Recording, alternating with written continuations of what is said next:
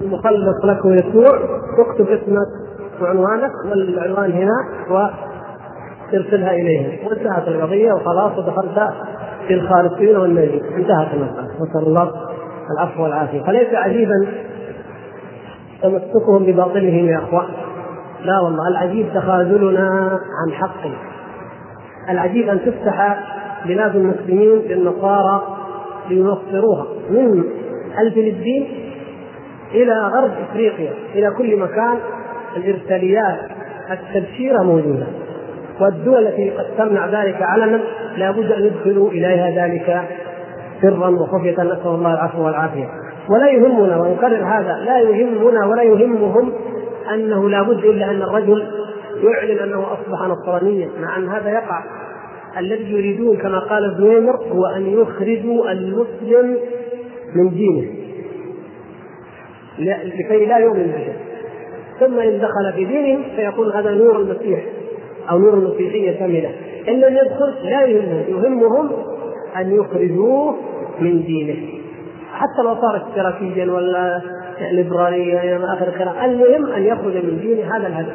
يصبح عبدا للشهوات هذا هدف. ولهذا يقترن التنصير بإثارة الغرائز وإثارة الشهوات. وهذا قد قد يغفل عنه بعض الناس. يقول لك يا أخي الحفلة كانت حفلة راقصة. بس. وهي إيش عندهم في الكنيسة؟ لو راح الواحد إلى بلاد النصارى هناك إيش عندهم في الكنيسة؟ نفس القضية. الخمر والرقص والاختلاط والسباحة وكل شيء. هذا ويعتذرون يقول لو لم نفعل هذا ما جاءنا أحد. فكيف نجمع الشباب إلى الكنيسة؟ نهيئ لهم هذه الأشياء مجانا. يعني بدل ما يروح السينما أو المرقص يدفع كذا دولار.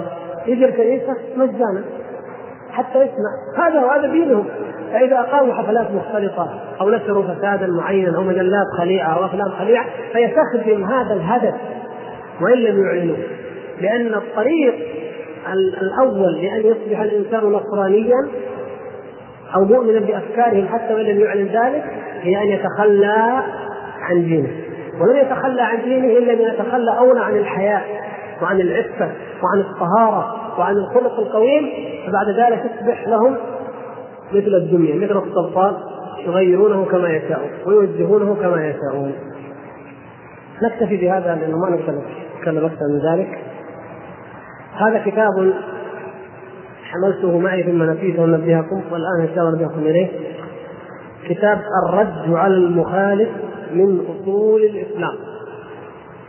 الرد على المخالف من أصول الإسلام. يعني ليس كما يظن البعض أو يقولون لماذا يرد على من خالف أو لماذا على كل حال الآن نتكلم. أريد أن تقرؤوه تحرصوا إن شاء الله أن تشتروه وتقرؤوه للشيخ بكر بن عبد الله أبو زيد جزاه الله خير. وهو من تعرفون.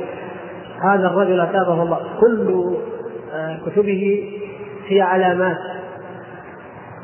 على مسيرة الصحوة الإسلامية المعاصرة والحمد لله.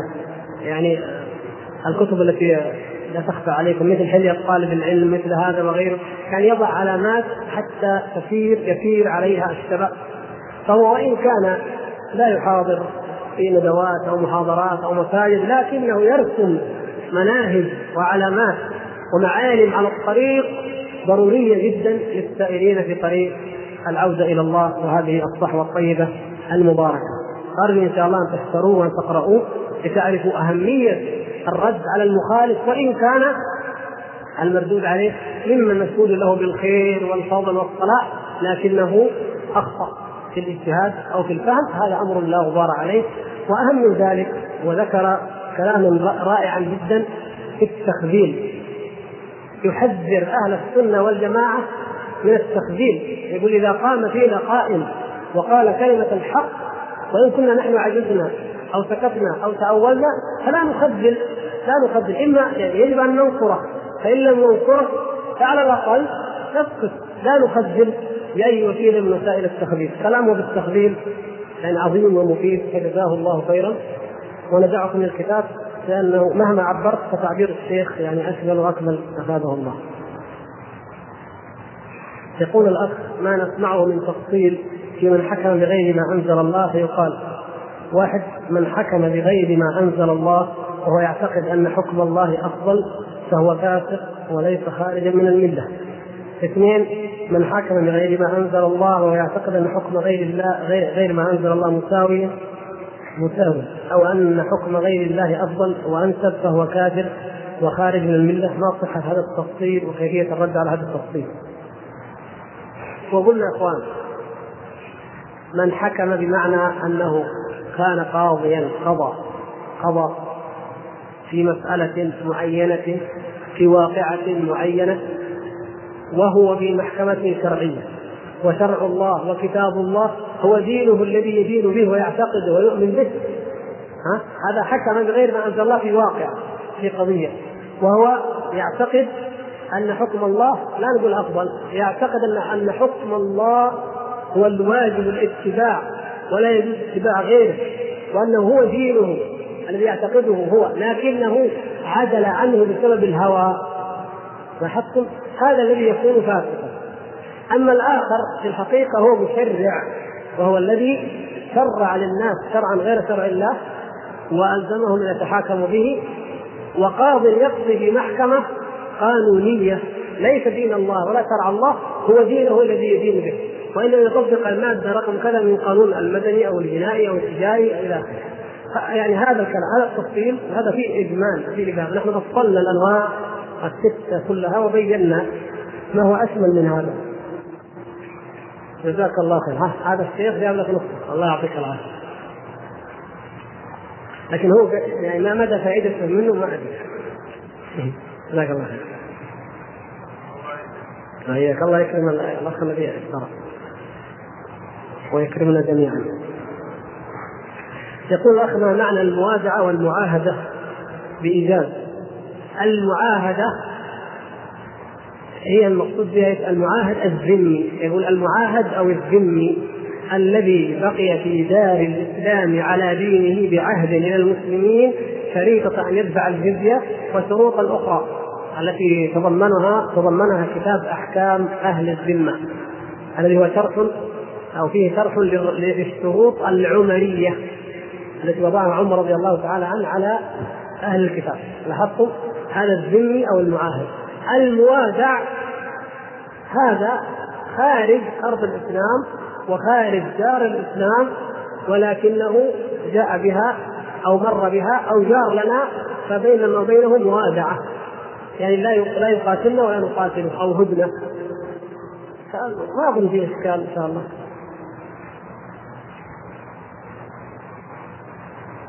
يقول نريد أن تضع لنا للناس أو لنا ثلاث قواعد اظن بخصوص أهل الكتاب الذين ليسوا داخل بلد الإسلام حتى يتحاكمون الإسلام والذين داخل شرط المعاد موادعه ولم يدخلوا بلد الإسلام. ها ما معنى الثالث بإيجاز؟ طيب إحنا نوضح يا أخوان نقول أهل الكتاب الذين ليسوا داخل بلد المسلمين حتى يتحاكموا إذا تحاكم إلينا أهل الكتاب الذين نسميهم حربيين. وإن كان الاعم هم أعم أن يكونوا حربيين. لكن للإيضاح. حربيون يعني محاربون المسلمين. ها؟ كالروم هذا محاربون المسلمين. في في القرون كلها. جاءوا وتحاكموا إلينا في مسألة. هذا الشيء. الأمر الآخر موادعون قوم وادعناهم وكتبنا بيننا وبينهم ميثاق ويمرون بلاد المسلمين يقيمون فيها مستأمنون يقيمون يتاجرون يذهبون. غير جزيرة العرب. طبعا جزيرة العرب الكلام فيها كما تعلمون آخر ومرورهم فيها أضيق. المهم هذا شيء هذا الأول. الأولون المحاربون المحاربون إذا جاءونا أو أيضا الموادعون إذا جاءونا فنحن حكمنا فيهم التخيير نحن مخيرون. أما الذمي الذي في دار الإسلام من أهل دار الإسلام سكنا وموطنا فإنه تقام عليه الحدود. هذا الذي يحكم بينهم بما أنزل الله. فالتخيير بحق غيره. هذا هذا الكلام. أنا قلت الاخوان مع الأسف الشديد يعني لكثرة يعني قد قد يكون من من سوء الفهم. سوء الفهم آه، وارد عند الجميع. لكن أحيانا قد يصل إلى التحامل. أنا تجنبت أقول كلمة في وطن في الوطن الإسلامي. أنا ما في الدار ولا الوطن في الفرق لكن لأن بعض الناس فهموها فهما بعيدا يشهد الله ما أردته ولا قصدته وقالوا إنني أقول أو أنني يعني أدي إلى أن أقول النبي صلى الله عليه وسلم من دعاة الوطنية. وحاشاه صلى الله عليه وسلم. نحن نعتقد أن الوطنية شرك. وأن الوطنية والقومية أصنام جاهلية يجب أن تحطم هذا دين الذي دين الله عز وجل به. ومن فهم عنا غير ذلك فهو إما خاطئ وإما ظلمنا وافترى علينا. لكن المهم خلينا بتعبير الشافعي والمسلمين. أو نقول الدار يعني في دار الإسلام.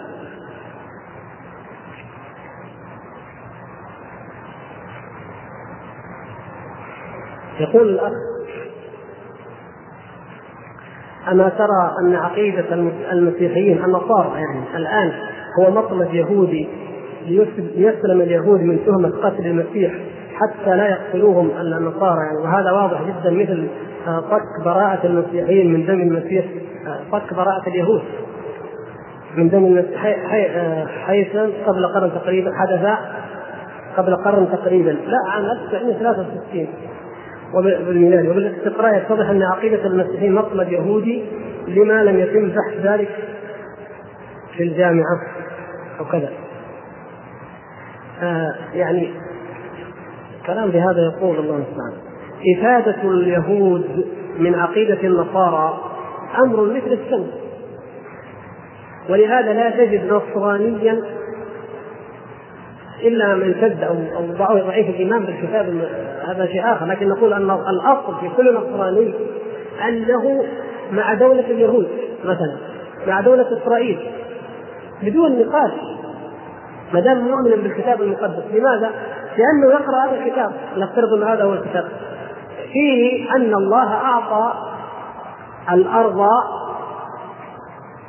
لإبراهيم ومن بعد إبراهيم أعطاها لإسحاق ومن بعده لإسرائيل. يعقوب وقال له لنسلك أعطي هذه الأرض. وما جعلته لإبراهيم فهو لك. لك الأرض. هذا يعتقدون يؤمنون به كلهم. وشوفوا حتى اختصر لكم. هذه فلسطين أيام المسيح. الخريطة هذه اللي قدامكم أرفقوها. فلسطين أيام المسيح. إيش مكتوب فيها؟ البحر الميت أو بحر الملح؟ معروف. إلى الآن ها؟ غربه اليهودية. المنطقة اسمها إيش؟ اليهودية. المدينة اسمها إيش؟ أورشليم. هذا دينهم اللي يقولون به. طيب نمشي شوية كذا. شمالا عندك شكيم المدينة شكيم المنطقة اسمها إيش؟ تسمعوها في اذاعه إسرائيل كل يوم. في النشره الجويه إيش يقولوا؟ يسموها إيش؟ لا المدينة المنطقة أذكركم كل واحد منكم يسمع يفتح اذاعه اسرائيل بعض الليالي يسمع عندما تجيب النشرة الجوية. تقول منطقة يهوذا وين؟ والسامر الله هذه السامرة مكتوب هنا. طيب والجولان إيش تسمى اذاعه إسرائيل؟ الجولان يقول الجولان ما تسمع يعني غلط أنا ما أقول اسمه اذاعه اليهود لكن ما أحد الجليل الجليل الأعلى ما تسمع الجليل الأعلى. الجليل الأعلى الجولان هنا مكتوب إيش؟ الجليل جبل الشيخ إحنا نسمي جبل الشيخ يسموه جبل إيش؟ شابور أو شابور إلى آخره. هذه هذا الكلام الذي يقولون إن المسيح يعني دعا هنا ومثلا هذه الغرب الغرب الساحل اسمه؟ منطقة إيش؟ يمكن تضحك ولا تجوز منطقة الساحل اسمها المقدس عندهم شارون شارون ما غيره. هذا دينهم. فالنصارى يؤمنون بهذا الكلام. آه هنا منطقة صغيرة جدا. منطقة يعني طبعا عقولهم هم يعني لا تستغرب التناقض. منطقة صغيرة يعني جبل جبال وفيها سهل يمتد كذا كيلو بضعة كيلومترات. هذه المنطقة يسمونها هرمجيدون مجيدون أو هرمجيدون إيش هذا هرمجيدون؟ قال لك هر معناها الجبل. ومجيدون يعني سهل أو, أو يعني سهل السهل المجاور لمجيدون طيب أو اسمه كذا طيب إيش معناها؟ إيش هرمزيدون هذا يقول لك هذه كما كتبوا عدة مرات المعركة بيننا وبين المسلمين تمتد من أجنادين إلى هرمزيدون اتركوا هرمزيدون علي يشرحها لكم. إيش هي أجنادين؟ اشرحوا هذه. إيش هي أجنادين؟ أجنادين ما أحد يعرفها منكم؟ خسارة. أيوه. نعم. الله يفتح عليك يا شيخ الله نعم.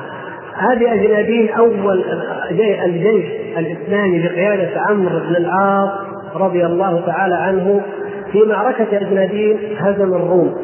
ودخل أول ما دخل المسلمون تلك الأرض. يقولون المعركة بين وبين المسلمين من أجنادين يعني من أول معركة كانت إلى هرمجدون هرمجدون يقولون في ذلك السهل الصغير ذات المهم فيجتمع بيت الشيطان. وبيوت الشرك. ويأجوج ومأجوج. الذين يقدر عددهم ب 200 مليون.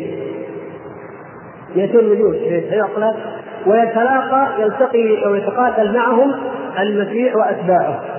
وعندما يتقاتل اليهود يقول ويكون اليهود يقاتلونهم يأتي المسيح فيرفع المؤمنين به فوق السحاب. يعتقدون هذا دينهم في آخر الزمان. فيرفع المسيح المؤمنين به فوق السحاب. يرتفع كل النصارى فوق السحاب. فيبقى الوثنيون واليهود يتقاتلون. ويستخدم اليهود ضدهم. يعني طبعا ما الآن فسروها بأنها القنابل النووية لكن في الأول يقولون إيش؟ يعني يقتل يعني يقتل كل نفس ويدمر كل أحد فيموت جميع الوثنيين في العالم. ثم بعد ذلك ينزل المسيح النصارى من فوق السحاب ويبقوا في الأرض فلا يبقى فيها إلا إلا النصارى. هذه عقيدتهم. يعني عكس ما نعتقد نحن وهو الحق والحمد لله ما نعتقد كما تعلمون. من أن المسيح عليه السلام إذا نزل سينزل وسيقتل من؟ الدجال. واليهود يقولون مع من؟ مع الدجال. وهذا هو مقدم اليهود. مع الدجال. وسينتصر سينتصر المسلمون على اليهود. بغض النظر نحن نقول في المعركة تكون في هرمجدون ولا في أي منطقة ما يهمنا. ما جاءنا شيء. لكن المهم ستقوم المعركة وينتصر المسلمون والمسيح عليه السلام سوف يلغي ويفصل جميع الأديان كما اخبرنا الصادق المصدوق الذي لا ينطق عن الهوى. يفصل جميع الأديان ولذلك فإنه يقتل الخنزير ويكسر الصليب ويرفع الجزية. فلا يقبل إلا الإسلام. فتبقى الأرض كلها مسلمة. عكس ما قالوا لا تبقى نصرانيه نحن نتفق معهم في أن المسيح ينزل لكن له هدف ولم هذا كلام الأخ جزاه الله خير صحيح من جهة أن من يؤمن بهذه النصرانية المحرفة فهو بلا شك يخدم أهداف اليهود ومصلحة اليهود لأن هذا ما ما, ما يعتقدونه وما يسعون إليه ولذلك تجد النصارى واليهود كما قال الله تعالى بعضهم أولياء بعض. ولا تنفصل هذه الولاية فيما بينهم. رغم أنه تعالى قد ذكر أغرينا بينهم العداوة والبغضاء. نفس الشيء العداوة موجودة لكن سبحان الله ولاية بالنسبة لما لنا في أي مكان في العالم الان الواقع يحتاج إلى إلى إلى إيضاح إسرائيل لو لو تدخلت ولا نستبعد تتدخل في الفلبين تكون مع المجاهدين ولا مع النصارى؟ في أفغانستان تكون مع مين؟ مع الشيوعيين ولا مع المسلمين؟ طيب في بلغاريا مع مين تكون؟ في ألبانيا مع تكون؟ في جنوب السودان، في اريتريا، في الحبشة، في الصومال، في ليبيريا، أي بلد خذ أي بلد تصور إسرائيل تكون مع من؟ مستحيل اليهود يكونوا مع من؟ أيضا النصارى يكون مع من؟ مع اليهود. في أي قضية يكون فيها يهود هذا كلام رب العالمين يصدقه الواقع وهو وهو حق لكن لا لم نعتبر لا بكلام الله ولا بالواقع مع الأسف الشديد ونسأل الله أن يوقظ هذه الأمة وتعرف حقيقة هؤلاء.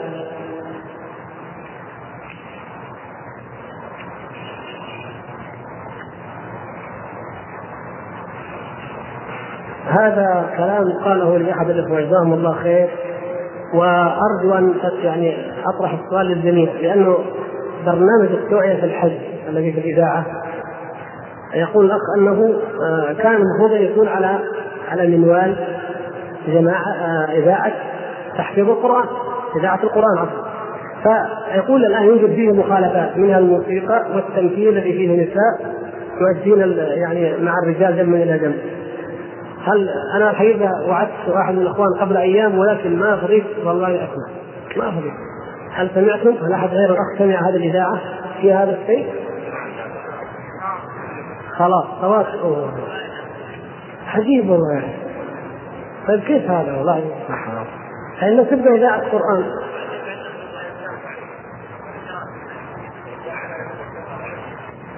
الله سبحان الله الله المستعان حسبنا الله ونعم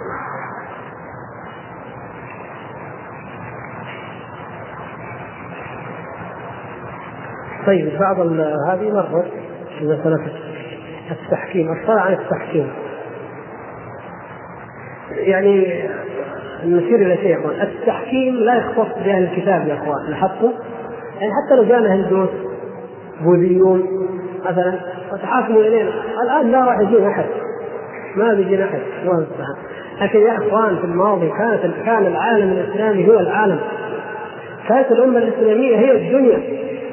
إذا قيل الدنيا أو العالم يعني العالم الإسلامي. أوروبا همج همج لا حضارة ولا علم ولا خلق ولا شيء. والأطراف الشرقية من العالم اللي هي المغول وأجداد اليابانيين في منتهى الهمجيه يبقى في مناطق جنوب أفريقيا أوسطها في منتهى الهمجيه الأمريكتين لا تكتشف العالم فين؟ فكر انظروا العالم من؟ العالم هم المسلمون. ولذلك كان كل أحد يحتاج علمهم يحتاج أن يتحاكم اليهم يحتاج أن يأتيهم. نعم. لكن نحن الآن الله المستعان.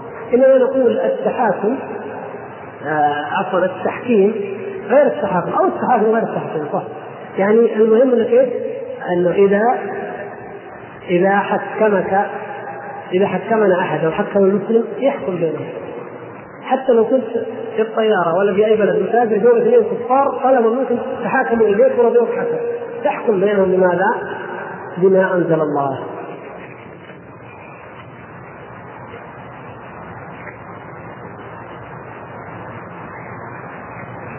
هذا أيضا بعض بعض أهل العلم ذكر تفصيل كما ذكر الأخ ان يرى الحاكم بغير ما أنزل أنه حق أن حكم الله خير أنه حكم أن حكم هو أنه خير من حكم الله هذا كافر. أن يرى أن حكم غير الله مثل حكم الله وهذا كافر. أن يرى أن حكم الله خير من حكم غيره وهو الحق لكن يحكم بغير ما أنزل الله لهوى في نفسه وهذا ظالم وهذا طيب نقول هذا كلام صحيح التفصيل هذا لكن يحمل أيضا ويقيد يعني أو يفهم يفهم فهما صحيحا لأن هذا الذي اتبع الهوى إلى أي شرع يتحاكم؟ ها؟ إلى كتاب الله لكن قد يكون العكس قد يكون في محكمة قانونية ولا يتبع الهوى حتى لو جاء اقرب قريب له ينفذ الحكم القانوني الذي مامور به أنا حكمت بالعدل ولا اتبعت الهوى ولا جاملت ولا قلت أخوي ولا قريبي لكن نقول له إيش حكمت بايش؟ هذا هو غير ما أنزل الله. أيضا الكلام هذا حق. وموجود في كتب السلف في كتب الإسلام. مثلا من القرطبي أو بكر العربي أو غيره ذكر بعض هذا الكلام ومثله. ما كان في أيامهم يا إخوان. ما كان أحد في ايامهم أصلا يتصور أو يوجد نظام وقانون غير شرع الله. فكان كلامهم عن حكم الله الموجود في الدنيا. لماذا يخالفه الرجل؟ لهوى أو شهوة؟ أو يخالفه معتقدا أن أنه مفضول هذا هذا الكلام بس. أما نحن الآن في في وضع آخر. ولذلك الشيخ أحمد شاكر رحمه الله سنقرأ كلامه إن شاء الله الأسبوع القادم عندما يتحدث عن الياسر تعليقا على كلام ابن كثير رحمه الله الذي سنقراه إن شاء الله في قوله تعالى أفحكم الجاهلية يبغون ومن أحسن من الله حكما لقوم يوقنون ان شاء الله نأجل إلى وقته.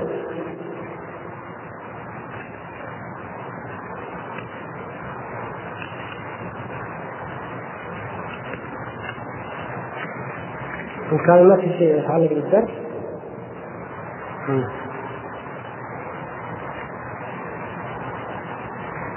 يقول اخ ملاحظ هذه الأيام استخدام كلمتين إسرائيلي ومسيحي حيث تطلقان على اليهود والنصارى وهذا ما لم يوجد في كتب السلف نرجو إيضاح أما كلمة مسيحي لا شك أنها لم توجد وإنما يقال لهم إيش؟ نصارى أما إسرائيلي فتطلق بمعنى إيه؟ بمعنى يعني دينه بمعنى بمعنى الدين بمعنى إيش؟ النسب ولهذا نقول مثلا إن صفية الصفية بنت حيي ابن أخطب رضي الله تعالى عنها هي إيش؟ هي إسرائيلية أليس كذلك؟ إسرائيلية إيش؟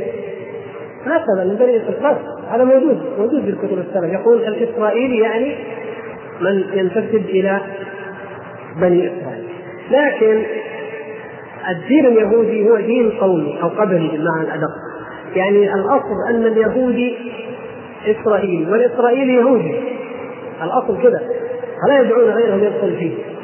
ولهذا يدعون أن كل يهودي هو إسرائيلي وهذا غير صحيح طبعا لكن هم يدعون أن كل يهودي هو إيش؟ إسرائيلي من ذرية إسرائيل بينما نجد يهود الفلاشة ليسوا قطعا من ذرية إسرائيل ويهود الخزر في روسيا ويهود بولندا وأوكرانيا وغيره ليسوا من ذرية إسرائيل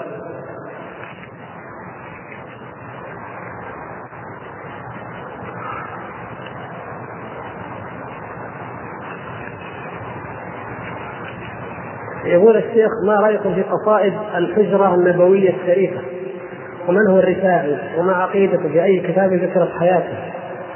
كلام يقول الله المستعان. يعني القصائد اللي تكتب على الحجرة من كتبها؟ خذوا قاعدة دائما معاك. قاعدة خلها في جيبك بل في قلبك في كل مكان تروح. في أي حدث في أي قضية القاعدة هذه لا تنساها. هل عمل هذا في عهد النبي صلى الله عليه وسلم؟ هل عمل في عهد الصحابة في عهد التابعين كتبت هذه الأشعار وقيلت طبعا لا نعني مطلقا أي شيء حتى لا يقال إنه كتابة المصحف أو نقصه نقول مع وجود المقتضي والداعي له. البدعة إيش هي؟ إيش؟ ما أحدث مع وجود المقتضي يعني ما لم يوجد في عهد النبي صلى الله عليه وسلم ولا الصحابة مع وجود الداعي والمقتضي له. فهو بدعة. لأن يعني وجود الداعي والمقتضي في زمنهم يجعل أن لو كان لجاء لفعلوه. طيب يقول الداعي يا شيخ يحتاج إلى داعي يحتاج إلى مقتضي محبة الرسول صلى الله عليه وسلم وتعظيمه والاعتناء به. هذا داعي عظيم مقتضي عظيم. نعم حق. هذا المقتضي موجود في عهده وفي عهد الصحابة رضي الله تعالى عنهم ولا لا؟ موجود؟ سبحان الله. وهل أحبه أحد أكثر من أصحابه صلوات الله وسلامه عليه وعليهم أجمعين؟ لا بل فمع وجود الداعي والمقتضي ما فعلوا شيئا من هذا. ولا قالوا هذه الأشعار التي فيها غلو وشرك. إما شرك وإما غلو أو اطراء أنا أقول لا يفعل ذلك. ولا يعني أنا أفيدكم اختصارا ضيق الوقت إلى كتاب الجواب الباهر لشيخ الإسلام ابن تيمية تفصيل كيف بناء الحجرة وما دخل عليها. الرفاعي ليش الرفاعي؟ يمكن واحد منكم يسأل ليش الأخ بعد الحجرة قال من هو الرفاعي؟ من يعرف؟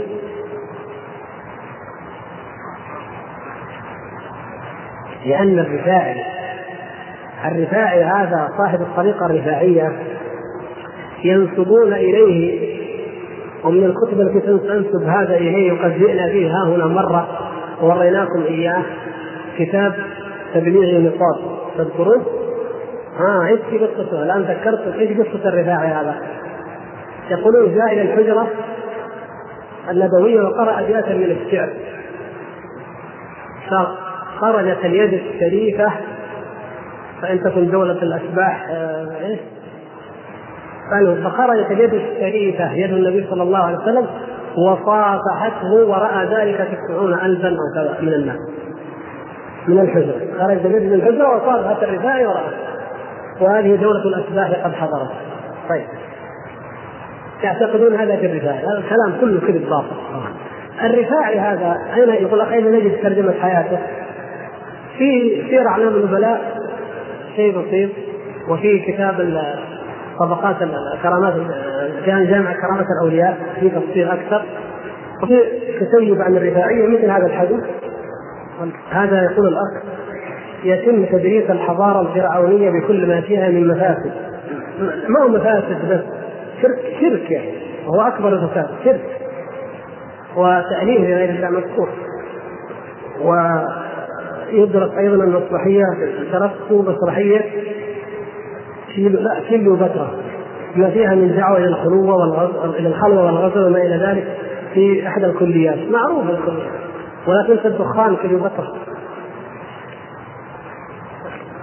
فما رأيكم؟ والله المستعان هذه من المصائب يا أخوان انك تقرأ في أقسام التاريخ يعني يدرسون الحضارة الفرعونية افتخار والامجاد وكيف آباؤنا إن كانوا مثلا من إخواننا المصريين مثلا ابائنا وأجدادنا وأسلافنا وحضاراتنا وغيرهم ولا يذكرون ابدا أن هؤلاء كفار وأن مصيرهم إلى النار وأن موسى عليه السلام قد بعثه الله إليهم ودعاهم إلى الله فكذبوه وأن الله أغرقهم بكذب ما سبحان الله. وكأن هذا الكلام أنا أقول والله لو أن هذا الكلام موجود في أحد كتب التاريخ لذكروه ولو من باب الذكر.